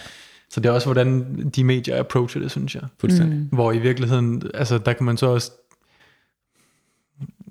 altså hvorfor er de to medier interessante for os? Er det mm. fordi, der er nogle øh, potentielle det er fordi, kunder, rigtig mange kunder sidder der. Side, eller hvad? Altså, jeg ved det ikke rigtigt. Men det, er det jo. Altså, det er nok, fordi det er det eneste medier, der er. Altså, ja, så, så derfor er de interessante for os. Ja, ja. Selvfølgelig er det det, ikke? Ja. Men jeg kan se bare, øh, nu min mand er i reklamebranchen, og jeg er i designbranchen. Ja. Og bare når, vi, bare når man møder folk sådan random mm. rundt omkring, og man så fortæller, hvad man laver, der kan man mærke, at fokus er stærkere når han fortæller, fordi de, de kan nemlig lige præcis relatere sig til, mm. at det er noget, der måske kan komme i fjernsynet, eller, åh, den der flotte film, de så, mm. den gav rigtig meget mening, og den rørte dem lige i hjertekuglen, og, ja. mm. og alt det, vi deler med TV2, den så ja. alle os, og du ved, det, det er ligesom, ja, ja. det er sådan noget, folk kan mærke, hvor at, det er fuldstændig rigtigt, når man taler om design, man skal, man skal flere ord på, før folk forstår, hvad det er, vi laver. Det er det. Selvom ja. en hjemmeside jo egentlig ikke er så svær at forklare, hvis det er der, eller en app, ikke? Men nu kunne det lyde som om, jeg brokkede mig over det, de her medier. I virkeligheden synes jeg også, det gjorde at det du slet ikke. Det var nogle pæne ord, du. det er meget fint, at det er, som det er på en eller anden måde. Øhm, og, og jeg vil sige, vi får vores kunder igennem word of mouth, og at øh, det seneste arbejde, vi har lavet, er lige så godt som det foregående. Og, øhm, og man kan sige, vi, ja, det er så komplekst at lave digitale løsninger, at at det jo ikke er uden kompromiser. Altså, vi arbejder ikke kompromisløst. Det, det er næsten umuligt. Mm. så vil det være så sindssygt dyrt at lave det, vi laver. Øh, så det er jo også noget med at finde ud af, hvor kompromiserne skal ligge. Øhm, og i virkeligheden øh, ja, skabe, øh, skabe løsninger, som giver et overordnet indtryk af, af kvalitet, øh, som, kan skaffe, ja, som kan skaffe os nye kunder, og virkelig arbejde med vores kunder på en måde, så de også føler sig holdt i hånden og, og har fået en god oplevelse. Øh, det er i hvert fald det vigtigste for, for os, for at skaffe nyt arbejde. Et rigtig godt eksempel, Mathias, på mm. hvor strategi blev eksekveret mm. helt fantastisk i et projekt, jeg har lavet. Mm. Ja, øhm, jamen, vi har faktisk haft et øh, samarbejde med Space 10 i, ja. ja, faktisk næsten siden vi startede. Og prøv lige at forklare Space 10 til dem, der ikke kender dem. Space 10 kan man sige er en selvstændig enhed, der ligger i Kødbyen i København, øh, som er fundet eller supportet af IKEA, og man kan sige, at de har mandat til at ja, researche og prøve nye øh, løsninger af, øh, dels uden for, kan man sige, i IKEAs kommercielle kontekst, øh, og i virkeligheden i høj grad, men også, kan man sige, områder, der ligger tæt på, for i virkeligheden være sådan lidt sådan en playground for, at IKEA kan adoptere nye tanker, eller ikke nødvendigvis produkter, men øh, måske også digitale løsninger. Øh, ja, dem har vi arbejdet rigtig meget sammen med de sidste tre år, og startede i virkeligheden meget, kan man sige, meget traditionelt med, at vi lavede deres website, øh, som så udviklede sig til konceptudvikling på nogle forskellige, kan man sige, apps og øh, sådan digitale touchpoints, der kunne relatere sig til IKEA, hvor en af dem øh, handlede meget om sådan, øh, kan man sige, det er sådan en indsigt øh, generelt i IKEA, de laver sådan nogle reports, øh, i at, okay, det kan være, at i Skandinavien vi er ret gode til indretning og har en forståelse af, hvordan vi indretter os, men det er egentlig, de taler sådan om the imagination gap, at man kan ikke forestille sig, hvordan ens hjem er, eller hvordan det kunne blive. Øh, og kan man sige, størstedelen af alle hjem er i virkeligheden ikke så indrettet, eller så, øh, kan man sige, bevidst lavet som... Konceptualiseret. Så, ja, konceptualiseret, ja. eller ja. Øhm, og en af de ting, vi arbejdede på, det var, kan man sige, et koncept, øh, hvor at man havde øh, sådan lidt en taste building øh, aktion, hvor du skulle svare på nogle spørgsmål, øh, måske klikke på et par billeder, hvad du kunne lide og ikke lide, og så ud fra det skulle der ligesom være en AI, der sat sammen, øh, hvad kunne et forslag til et hjem være. Øh, det kunne man uddybe endnu mere på det tidspunkt med at øh, have en device, der kunne scanne ens rum, og så kunne den vise en 3D-visualisering. Det er nok, ja, det er to og et halvt år siden, næsten tre år siden måske. Øh, og det var et koncept, og det blev brugt til at tale ud fra, hvad kan der ske i fremtiden og så videre. Og så skete der egentlig ikke mere med den. Og det der så sker lige pludselig, det er, at IKEA de bliver kontaktet af Apple, og Apple skal til at lancere øh, AR-kit, som er kan man sige, det de fleste, eller måske ikke de fleste, men mange, rigtig mange efterhånden har prøvet, hvor du ser et 3D-objekt i dit fysiske rum igennem din telefon. Det vil ligesom lancere øh, teknologien for, så det var øh, tilgængeligt på vores øh, iPhones, og øh, de spurgte sig, om IKEA ville være en af de første øh, øh virksomheder på platformen. Og øh, de indgik et samarbejde, eller en aftale, og vi blev ret hurtigt hævet ind til at være dem, der skulle eksekvere alt UX, UI og sådan design rundt omkring den her app. Øh, og nu, jeg har aldrig arbejdet direkte sammen med Apple, jeg har kun hørt rygter, men det er rimelig kaotisk, og det skal gå sindssygt stærkt. Det er i virkeligheden mega ustruktureret. Ja. Øh, så på to og en halv måned øh, øh, eksekverede vi, øh, kan man sige, den første lancering af den app, og det var totalt under Ej, radaren, ja. midt i sommerferien. Øh, nogle udviklere, der sad nede i Rotterdam, øh, et par stykker fra Space Tent, der også øh, dem. droppede deres øh, sommerferie, og så mig og Sebastian, der i virkeligheden sad og startede med bare at tegne wireframes øh, hard on, og skød dem ned til øh, Rotterdam, hvor de udviklede en simpel prototype af, hvordan det var at placere et møbel. Og det var sådan virkelig, virkelig turbulent i to måneder. Og det var sådan en proces, hvor vi, øh, vi, havde, vi havde adgang til Apple og en UX-designer i Apple, og hvor vi også spurgte, hvad, hvad vil best practice være for for eksempel forstå øh, en overflade. Øh, fordi det skal, kan man sige, kameraet genkende, før du kan placere noget. Øh, hvor at svaret lød, jamen, vi har teknologien, men det er jer, der definerer best practice. Og vi var sådan lidt på bare bund, ikke? Øhm, Nu, nu, lige inden vi gik i Ja. gang, der talte vi om det der med den store idé. Nogle Ja. gange kan du blive sådan lidt mæt af det der med, Ja. at, øh, at i reklamebranchen, der handler Ja. det bare om en idé, en idé. yes. Her der har du faktisk startet med en stor idé. Mm, Og så lige pludselig så smager du din egen medicin, og skal mm. du eksekvere på den der store idé. Vi kunne mm. gøre sådan her. ja. Lige pludselig så sidder du bare i det, Mm, og skal eksekvere på det. mm. Hvad er forskellen? Eller hvordan, hvordan tænker du... Øh, Øh, ja, men det, altså det er da rigtigt nok, det er den, måske den for store det er noget idé. af en stor idé, det der, ikke? Jo, jo, men jeg tror, det, er- det er lidt mere det der med, altså, ideen bliver ikke den her gimmick, der står i fjeset på dig, og så er det det. Nej. Det er faktisk et værktøj, der svarer Ja. på det her, the imagination gap. Og det kommer fra indsigt. Og, Ja, det kommer fra indsigt, og det, det er at bevares. Det er ikke kun uh, i annoncer og sådan noget, det er også fandme også digitalt. Der er mange af de her, uh, og apropos AR, også rigtig mange af sådan nogle gimmicks. Men det er i virkeligheden mm. lige præcis det her scenarie, og det er også derfor nogle gange, jeg har lidt svært med den store idé, fordi det mest obvious, det er i virkeligheden, at du kan se et møbel igennem din telefon, som mm. du ikke har derhjemme, for at prøve det af. Ikke? Ja. Øhm, så i den kontekst, det er ikke fordi, jeg har et forbi over for idéer overhovedet, men jeg synes, de skal, de skal bidrage med noget mm. og ja, være brugbare, Løse en udfordring Ja. i længden, og ikke bare få det Nemlig. til at stoppe op. nemlig. Så, men tilbage til det, så det var et meget godt eksempel på, hvor at vi arbejdede i en ekstrem lille gruppe, Mm. og bare prøvede en tese af i virkeligheden i løbet af en 4-5 uger, øh, for et halvt år efter, at den blev samlet op, og har været den bedst øh, performende AR-app, som ikke er et spil. Øh, Så den er simpelthen bare derude. Man kan downloade den er og- derude, og vi arbejdede videre på den i et halvt år, og så kan man sige, kvæg vores størrelse, og kvæg hvad vi egentlig også selv tænder på at arbejde med, så, så trak vi os øh, fra projektet, fordi den begyndte at blive stor og have rigtig mange millioner downloads, og have meget vedligeholdelse og videreudvikling, og der kan man jo sige, dels er du øh, to mand, Mm. I vil ikke blive et øh, jamen, vi vil vores tid Apple, vil Apple gå projekt. til det, ikke? Ja. Øh, og det vi i virkeligheden rigtig meget øh, er passioneret omkring, det er at skabe noget fra Mm. bunden. Altså få, få, noget, øh, få noget ud, få noget nyt ud, og få testet nogle nye ting af. Og Mm. Det er der, hvor man meget vel kunne begynde at lige putte nogle ekstra mennesker på, Lige ikke? præcis. Og det er jo Men så det- det gjorde I? Nej, det, og det er lige Det er præcis. Altså, jeg tror godt, vi kunne være 10-15 mennesker, Ja. ja. hvis det var det, vi gik efter at bygge, men det, det, der er ikke nogen af os, der har lysten til det, og jeg Nej. tror også, at vi begge to godt ved, at hvis vi gjorde det, så ville vi enten skulle man ansætte nogen, der skulle så drive øh, Ja. ja. tingene, øh, så vi kunne være hands-on, eller så bare være mindre hands-on, Ja. og det, jeg siger ikke, at det aldrig kommer til at ske øh, i mit liv, men jeg tror ikke, det kommer til at ske de næste 10-15 år i hvert fald. Det er ikke det, jeg har lyst til. Det er et andet liv. Ja. Har du et godt eksempel? Nu spurgte jeg ikke engang dig, var det tavle, så tager jeg faktisk lidt Ja, i men bukserne. altså, Altså, strate- jeg vil sige, nu, et rigtig godt eksempel på et projekt, hvor, det, hvor tingene er gået op i en højere enhed. Jamen, altså, helt sikkert.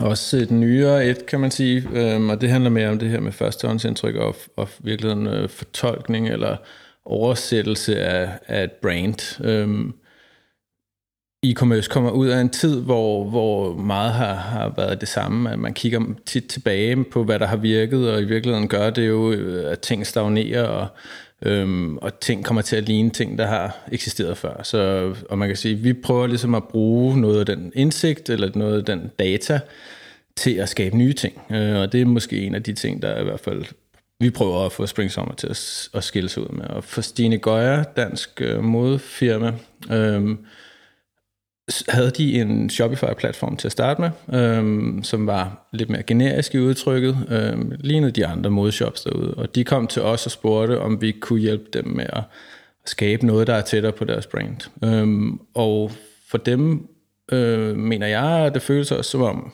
at øh, ja, tallene taler sit tydelige, tydelige sprog og så videre, at det har fungeret for dem, og vi har for, forstået ligesom at skabe et rum, hvor, hvor Stine Gøjer-brandet øh, jamen både kunne, kunne øh, blive fortolket, da vi lancerede det, men også et sted, hvor de kan udvikle sig med tiden, og hvor sitet kan øh, skifte øh, sådan ret fundamentalt med årstiderne og deres øh, sæsonlanceringer, øh, som er fire gange om året. Øh, og i virkeligheden, ja, sådan nærmest ånde med, med brandet på en eller anden måde. Og, og sine gøjere butikker, hvis man går ind i en fysisk butik, er der, der er ikke nogen hvide flader. Der er farver på alle flader. Der er selvfølgelig en meget bevidst balance i, hvor meget tøj, der hænger på en, en tøjstang, og hvordan man i virkeligheden sådan vægter øh, øh, salg og, og brand på en eller anden måde. Og det er jo den vægtning, synes jeg, vi har, vi har forstået rigtig godt og det er på tværs af devices. Det er et simpelt site, det er også et hurtigt site for os i virkeligheden at lave, det ligger i den lidt billigere ende af vores øh, jamen, spektrum af, af løsninger, øhm, og det gør det jo bare endnu bedre, at de faktisk har stor succes, sådan både salgsmæssigt og... Alle sidder øh, og tænker, hvad er billigere ende? Og det kan man selvfølgelig ikke sige, når det er Stine Gøjer. Men jeg tænker, nej, som kunder er det jo interessant at vide, hvad er spektret for websites i hvert fald? Mm. Ja, altså for os ligger, altså for en fuld løsning, der kommer ud i verden, ligger, altså nu har vi sådan den her Shopify-løsning, jeg fortalte om før, øh, på 300.000, og det er helt sikkert den billigste den ende af spektret. Ja. Øhm, hvis det er under det, begynder vi at være ude i noget, hvor vi Øh, jamen det, det findes ikke rigtigt. Altså, så er det måske noget, hvor man arbejder videre på noget, der eksisterer i forvejen, mm. hvilket vi ikke er meget for, og for det meste ikke gør. Eller et eller andet. Og så ligger det op, altså Jamen, så går det jo egentlig op til, til adskillige millioner, og det kan jo være ting, der, der aldrig, der i virkeligheden ikke har sådan en slutdato. Altså mm. det gode ved digitale er jo, at man sætter noget i luften, og det er jo i virkeligheden et startskud mere, end det er en afslutning. Mm. Øhm, så de gode projekter er jo i virkeligheden noget, hvor vi følger vores lanceringer og vores kunder meget mere løbende, øhm, hvor vi snakker årsbudgetter og nogle andre måder egentlig at, at skabe værdi på. På en eller anden måde er det jo lidt en nyere tankegang inden for design og digital udvikling, fordi det er jo lidt tilbage til igen, hvad er forskellen på vores del af branchen kontra reklamebranchen? Fordi mm. reklamebranchen har jo en meget, meget hvad kan man sige, vigtig position, hver gang der bliver talt års øh, mm. forbrug. Altså nu skal vi tale reklamebudgetter det næste år. Ja. Det er ligesom om, at vi aldrig øh, tidligere i øh, tiden er blevet betragtet som en del af det der ongoing. Mm. Når vi skulle lave en visuel identitet, så var det ligesom nogle penge, der skulle samles et eller andet sted fra, mm. som ikke har noget med årsbudgettet at gøre, fordi det var det løbende. Ja. Men som du fortæller her, så er det der med, at man begynder at være mere partner med sine kunder, ja. og mere med i de der, øh, hvad kan man sige, også de der årstider, der kommer, hvornår man skal Præcis. Øh, lancere nye ting, eller ja, der er nye tiltag. Ikke? Det, er i hvert fald, det er i hvert fald en nyere måde at tale om det på. Mm. Det er det, og det er det også for os. Det er også noget, der har været en, en strategi for os som virksomhed at, at skabe de her lange relationer. Altså, mm. Fordi der er bare en masse investering i at gå, ja, gå ind og lære øh, øh, virksomheden at kende, og lære deres kunder at kende. Mm. Øhm, og det er jo nogle gange en investering fra vores side, fordi at det er svært lige at gøre op øh, i sådan normalt øh, projektestimat. Øhm, og der kan man sige, der begynder det jo virkelig at give mening, og man lærer jo især af at kigge på det, man så har lavet sammen. Mm. Øhm, Jeg har et øh, spørgsmål, fordi en af de ting, og en af de grunde til, at, øh, at det er jer to præcis, der sidder her i dag sammen, øhm, det er ordet æstetik. Altså der er ikke nogen af jer, der virker som om, I er bange for det ord. Der har været, der har været øh, hvad kan man sige, lange perioder, hvor man har helst vil sortere det der æstetik fra, fordi er det så, fordi man har en stil, eller mm. skal tingene være smukt, før de er funktionelle? Eller, der, det har jo været i alle grene af design, har det været i perioder et fyreord, eller i perioder et meget vigtigt ord. For jer virker det som om, at det er I ikke bange for at, at tale om, at tingene også skal være æstetiske og smukke og tiltalende. Og kan I prøve, prøve at sætte et par ord på det? Vi har ikke sindssygt meget tid tilbage, desværre. Mm. Men øhm, jeg synes, det er, en, det er en vigtig ting at berøre. Og så skal vi berøre sprint bag. Ja, ja. den kommer. Jeg tror for, nej, jeg, vi i Nordgram og også mig er slet ikke bange for at tale om æstetik. Øhm, fordi jeg tror, vi har en meget klar holdning til, hvad vi synes, øh, eller hvad vi gerne vil stå for. Øh, og det, som jeg var lidt inde på, det er noget funktionelt og noget tidsløst. Vi er ikke så... Vi er heller ikke så optaget af trends i virkeligheden, fordi dem eksisterer der rigtig mange af i det digitale space, og ja, jeg tror, at dels det er sådan en personlig præference i forhold til æstetikken, at det er det, vi personligt selv tænder på og synes, der er det rigtige. Øh, men det er i virkeligheden også et spørgsmål om, at tingene bevæger sig så hurtigt, så hvis du bare følger trends, hvad er det for, så for noget arbejde, du bruger om et år til at sælge dig selv ind med? Mm. Øhm, ja, så jeg, jeg tror, vi er sådan, i virkeligheden meget inspireret af arkitekter og industrielle designere, mere end vi er inspireret af andre digitale bureauer. Eller Når du siger inspireret, hvordan inspireret deres ja, processer? Eller? Nej, ja, men meget æstetikken i virkeligheden. Altså hvis du kigger på en bygning, der har stået der i 50 år, men stadig er noget, folk de synes vil være super lækkert i dag, eller der kunne have været bygget i dag. Det synes jeg er interessant, og jeg synes, det er interessant at forholde sig til spørgsmålet, hvordan er det, vi skaber noget i dag, som, okay, det kan godt være funktionelt, fordi al teknologi har ændret sig, at om 10 år, der, der er det ikke relevant mere, men hvis du kigger på designet, mm. så vil folk tænke, det kunne lige så godt have været lavet i dag. Og da jeg sad faktisk og præsenterede øh, også over for en potentiel kunde den anden dag, hvor jeg viste et øh, projekt, vi har lavet for syv år siden, hvor han spurgte, hvornår var det lavet. Ja. Øh, og det var så lavet for syv Og det er jo helt siden, ekstremt ikke? i den digitale og, verden. Og, og det, det er i virkeligheden det, vi går lidt efter. Ikke? Altså, hvordan kan det æstetisk i hvert fald mm. øh, være tidsløst, så kan det godt være, at der er noget funktionelt og så videre. Det vil der bare komme, fordi den teknologiske udvikling er så hurtig. Ikke? Øh, men jeg kan godt med sådan arkitekter og industrielle designere for, og jeg ved også godt, det er sindssygt svært at få de bygninger ud og så videre, men at kunne, kunne sidde og kigge tilbage på, mm. på noget, man har lavet, der stadig står der, hvor at, ja. altså meget af det, vi laver, nu nævnte du godt nok eksempler, stadig var der, men formentlig heller ikke ret mange flere år, vel? Det altså, bliver det, vasket væk. Ja, det mm. bliver vasket væk, og, og hvad var det så, og hvad er det, man husker det for? Mm. Jamen, øh, så, ja. så nej, altså jeg er ikke bange for æstetik, og jeg har også en meget klar holdning til det. Samtidig kan jeg også godt finde mig selv i sådan et dilemma, når man sidder over for en kunde. Er det, kan det godt være skide svært at sælge, ja. altså sådan, ikke sælge æstetikken, fordi den er tryg ved at vise, og, og kan man sige, står 100% bag, men at sige ordet æstetik ja. over for dem, jeg synes, I skal gå med det her, fordi det er æstetisk. Det er smukkest. Det, bedste. det er det smukkeste. Den bruger jeg aldrig. Nej. Til gengæld finder jeg, altså sådan, til gengæld, og kan man sige, den æstetik, vi har, hænger så tit sammen med funktionen. Mm. Øh, og jeg synes, det er langt nemmere at sælge noget på grund af, at det er funktionelt, end at det er æstetisk. Og der er det helt klart, der, der kan jeg mærke, at det måske det er sådan en ting udefra, men, og måske også bare en ting selv, men der er der et eller andet i forhold til det med at bruge æstetik som mm. begreb, godt kan være lidt svært agtigt. Øh, fordi hvad er det, de køber ind i? Hvad er det, de får øh, ud ja. af det? Ikke? Mm. Øh, ja, og så er det, at noget er smukt, er jo så subjektivt, som noget overhovedet kan det. være.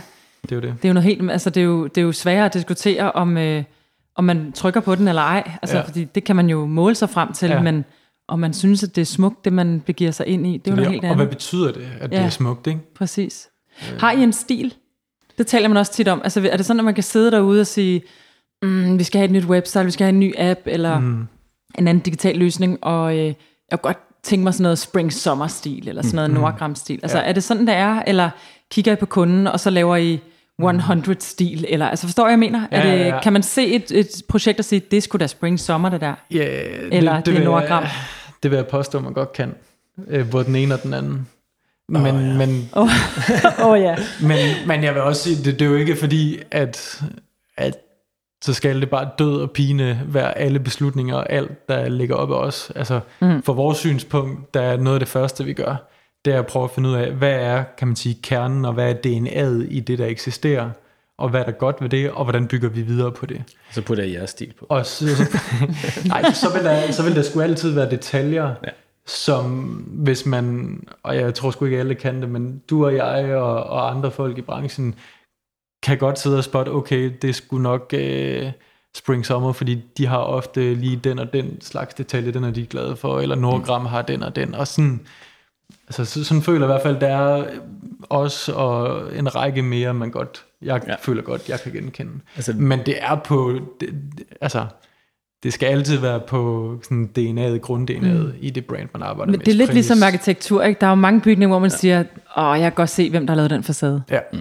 Fordi det er det, de altid gør. Jeg tror, altså det jeg synes, vi kommer med, er, øh, at man kan se, at der er noget spring-sommer i, i sådan en rytme, eller sådan hvordan tingene ligesom flyder ned igennem, når man øh, bevæger sig rundt i sites, mere end det faktisk er lige formgivningen, fordi vi prøver at få ting til at se forskellige ud, og prøve ligesom at bevæge os ud på, på nogle steder, hvor vi måske ikke er helt hjemme, og, og ligesom prøver at, jamen især selvfølgelig at fortolke og, og videreføre det brand, som er etableret. Mm. Vi arbejder jo også med en del, en del store brands, jo, som, mm. hvor der er noget, bare noget fundamentalt, som man ikke kommer til at ændre, øh, hvor man egentlig skal gøre det til sit eget, og gøre det til en meget, meget øh, jamen, fuldstændig indbygget del af det, det, øh, den platform, man laver for dem. Øh, og så bliver man nødt til at, at udarbejde noget omkring det fundament. Men selvom du har de grundsteder at starte, ikke? så gør du det stadig til dit eget, og udfordrer mm. det rigtig ja, meget. Og, og, og, med det, og det er kun en positiv ting, tror jeg, fordi det oplever også tit, at når vi arbejder med et brand, hvor der eksisterer nogle, nogle fine grundparametre, og vi tager det og gør det til vores eget, så føler jeg også tit, der er en efterspørgsel fra kunden, der hedder, eller i hvert fald fra vores side, at deres forståelse for, at det vi kommer til at lave, er også med til at videreudvikle deres identitet. Mm. mm. Øh, og på den måde øh, synes jeg i virkeligheden, at det er en meget vigtig opgave også at finde ud af, hvordan kan vi bevæge det ud over. Fuldstændig. Øh, selvfølgelig det skal det ikke smadre os og så videre, men... Ja. Øh, og det er jo det, altså, det er jo det spændende, synes jeg. Nu snakker vi tidligere om, i virkeligheden prøvede du lidt at definere, hvad brand er. Øhm, og, og det er jo altså, ekstremt brand-definerende at skabe de her digitale brugergrænseflader, fordi der er så mange berøringselementer i det, og vi har wayfinding, vi har identitetsarbejde, vi har øh, øh, reklameplads, vi har alle de ting, som i virkeligheden er det, der skaber et brand ud i den virkelige verden, findes også i en digital form på en eller anden måde. Mm. Øhm, og når man lige sådan skal sammenligne øh, digital design med, øh, med nogle andre ting, så er arkitektur, synes jeg også, det er helt rigtigt, fordi man, der, der er sådan nogle zoom-niveauer i arbejdet, at man zoomer ind, og så designer man dørhåndtaget og et køkkenelement, og det bliver man nødt til at isolere og bruge tid på som et enkelt element, ligesom mm. man ville med et logo. Men man skal også zoome ud og se et helhedsindtryk, øh, som bliver påvirket af ja, især sådan nogle flows, som er mere UX-design, UI-designer, som skal passe sammen og egentlig indeholde det hele og blive sådan en symbiose. Og så skal det hele komme til, sammen i kode, hvor det er en anden person ofte, som mm. skal i virkeligheden har, har sidste hånd på værket, ikke? Som, øh, og hele den der proces er sådan en meget menneske, øh, mennesketung proces, øh, hvor det hele skal gå op i en højere enhed, hvilket er, er det, der gør det rigtig spændende. Mm. Mm. Det er sjovt, når du sammenligner det med arkitektur. Jeg tænker på nogle af de sådan wayfinding-projekter, jeg har siddet med, hvor det er i den fysiske verden, hvor man nogle gange godt kunne have ønsket, at arkitektur og wayfinding havde arbejdet mere sammen, eller arkitekten i, fra starten af, ikke? fordi ja.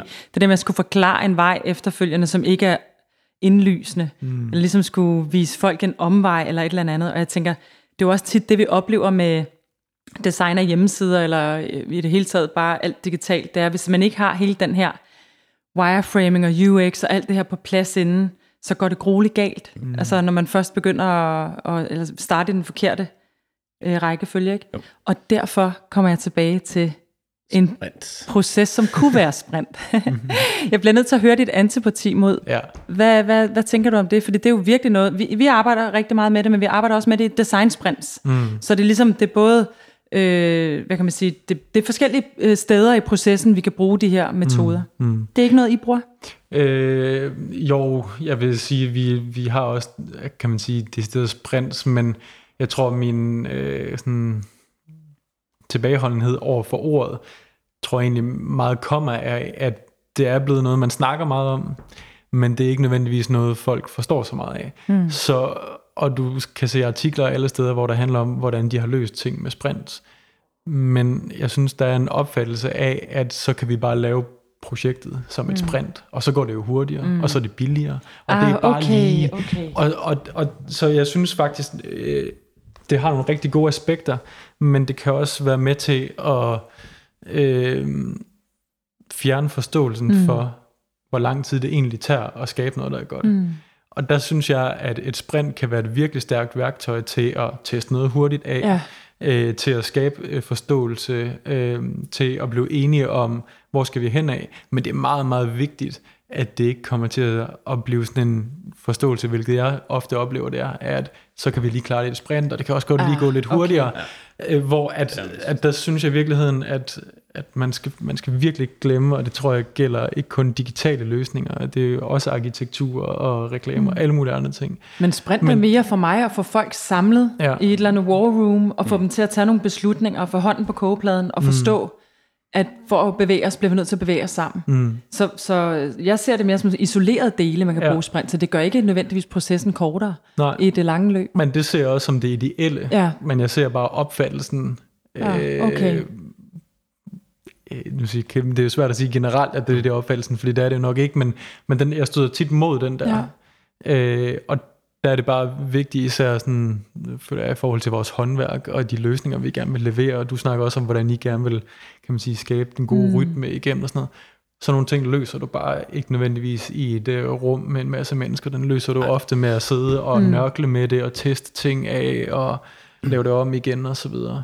Uh, så jeg tror i virkeligheden, når jeg hører sprint, så, så det er ikke fordi, at jeg ikke bruger det, men men jeg er mm. bare, tror jeg, påpasselig med, at alt kan, du kan ikke bruge et sprint til alt. Mm. Øh, og det må ikke trækkes ned over hele projektet.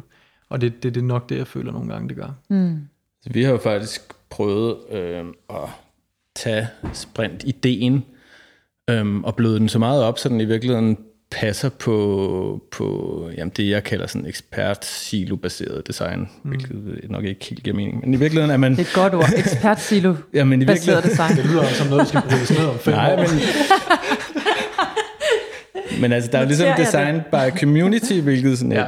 Google Design Sprint jo er, ja. hvor man jo er, altså, man kan være ret sikker på, at man ikke står med et eller andet kvalitetsdesignet objekt til sidst ja. om fredagen der. Ja øh, så kan det være startskud til nogle ting. Og vi har ligesom skabt noget, som vi kalder The Involver, øh, hvilket er en idé om at samle en masse sprinttyper. En uge sprint. Vi har 14 forskellige sprint, så det er jo ikke fordi, vi har fuldstændig smidt det væk. Øhm, men hvor, hvor vi kun har ganske få, som er sådan community design orienteret, øhm, og Google Design Sprint passer ind i det her system. Øh, men i virkeligheden kan vores sprintmodel alle mulige andre ting. Øh, fordi vi har de her en uge sprint, øhm, så er tanken, øh, og det er ikke alle projekter, hvor vi får det øh, brugt af, men så kan vi sætte teamet til at starte med, så sidder vi sammen i et rum fra brugsiden, øh, og så lægger vi egentlig hele vores proces. Vi løser ligesom verbalt alle de ting, mm. vi skal igennem. Med de her sprintkort, så lægger vi det ud på et bord, som jo bliver en tidslinje. Øhm, og så hver kort sætter vi nogle mål for den her uge, Øh, vi vælger et sprint, der er den rigtige måde at løse det her på, hvad vi lige mener. Det kan være, en sidder og laver det, personen er allerbedst til ved sin computer, og så tjekker mm. vi ind øh, mandag, onsdag, fredag, og det er egentlig det, der er sprintet, og nogen er meget mere styret. Øhm, men fordelene ved det er, at så lægger vi det ud på bordet, og på hver kort skriver vi ressourcer og teamforbrug, og så får hver kort også en pris, så virkelig kan man bruge det til at mm. estimere os. Så når man har lagt den der sammen, så mm. står man med en tidsplan og en pris og en fælles forståelse for projektet. Det er ja. meget den ideelle verden. Det, øh, det, og det er rigtig smart. Det er super smart, og det er noget, som vi er ved at skulle udvikle sådan version 2 af nu. Mm. Øhm, og det er sådan fysisk kortbaseret. Øh, ja, sådan, det er ikke en rigtig proces. Jeg vil mere sige, at det er en måde at starte en proces på, ja. end det er en proces-proces. Jeg har et lille spørgsmål, som jeg er nødt til at slutte af med, som jeg tror, der er rigtig mange, der vil være interesseret i. Det hele det her prisgivning. Nu har vi været inde på, hvad, hvad kan et projekt koste. Ja. Mm. Men, men jeg synes, man møder mange, som, som kommer og gerne vil have lavet et website, og de vil egentlig bare gerne have en pris. Mm. Hvor det, det er jo svært, fordi man jo ikke ved, hvad websitet skal kunne. Ja. Øhm, så det der med at, hvad kan man sige, hele forprojektet med at lave wireframes, eller finde ud af, hvilken vej vi skal gå, det er jo et projekt for sig. Mm. Sælger I det ind særskilt, eller taler I om et rammebudget? Eller forstår jeg, jeg mener? Fordi mm. der er jo mange, hvor det, gør lidt begge dele. Altså, der er nogen, hvor man ligesom starter ud med de her wireframes, så ender man med en klikbar prototype og siger, så den her, den vil så koste mm. det her. Men der er også andre, som siger, vi skal bare død og pine have en pris, og det gør så, at vi er nødt til at få alt til at passe ind i det efterfølgende. Hvad, hvad ser I som det normale? Eller?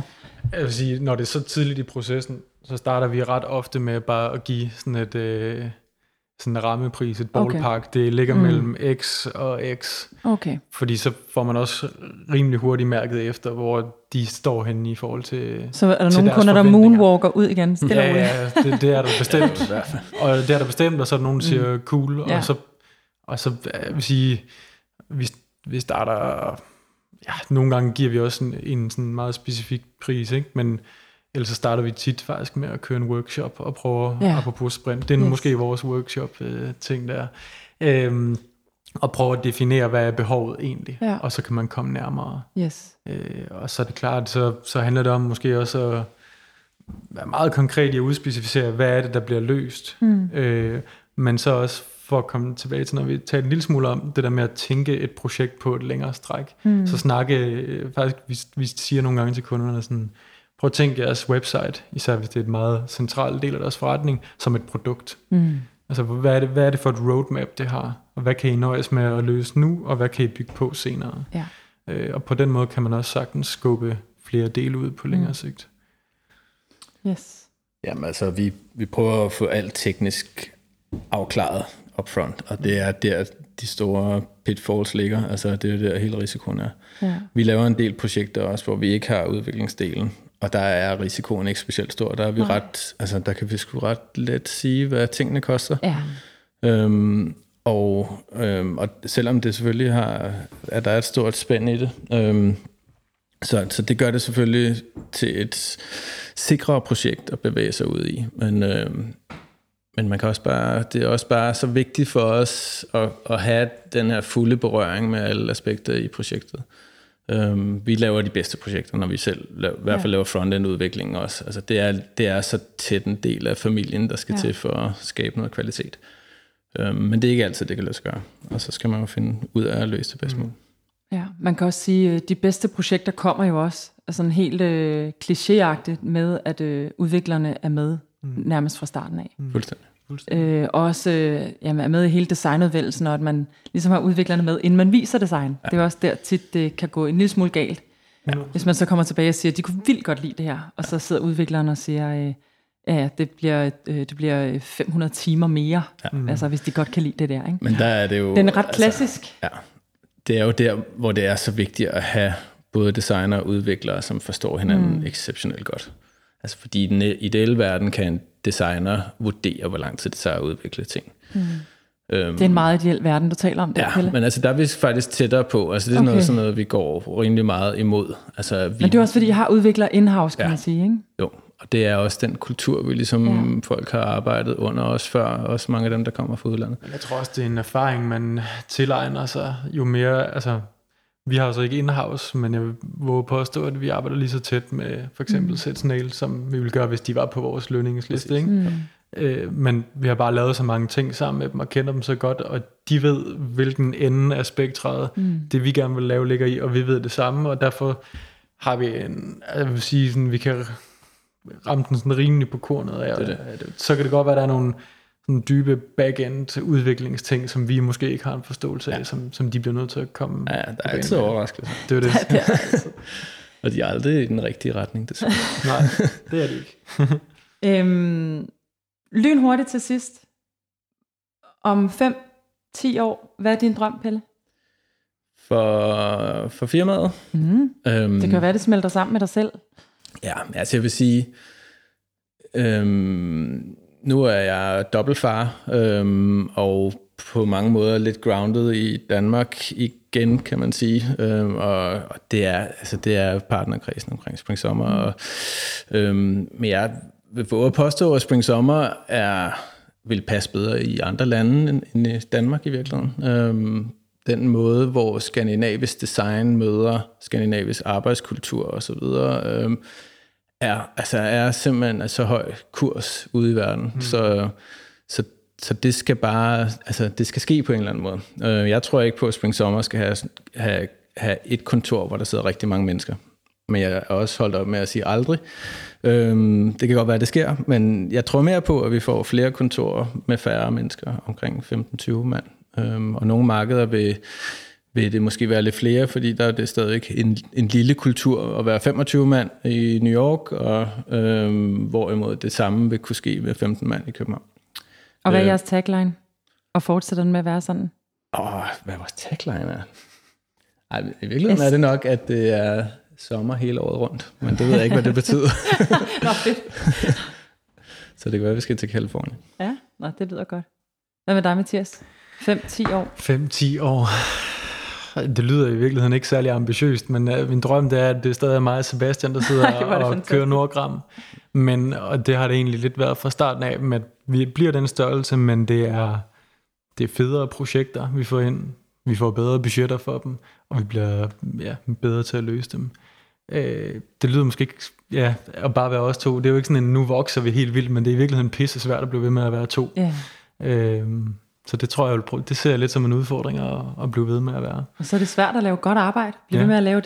Det, det er jo sindssygt en, svært, det er en kæmpe drøm i sig selv at kunne Ja. bytte med det. nemlig.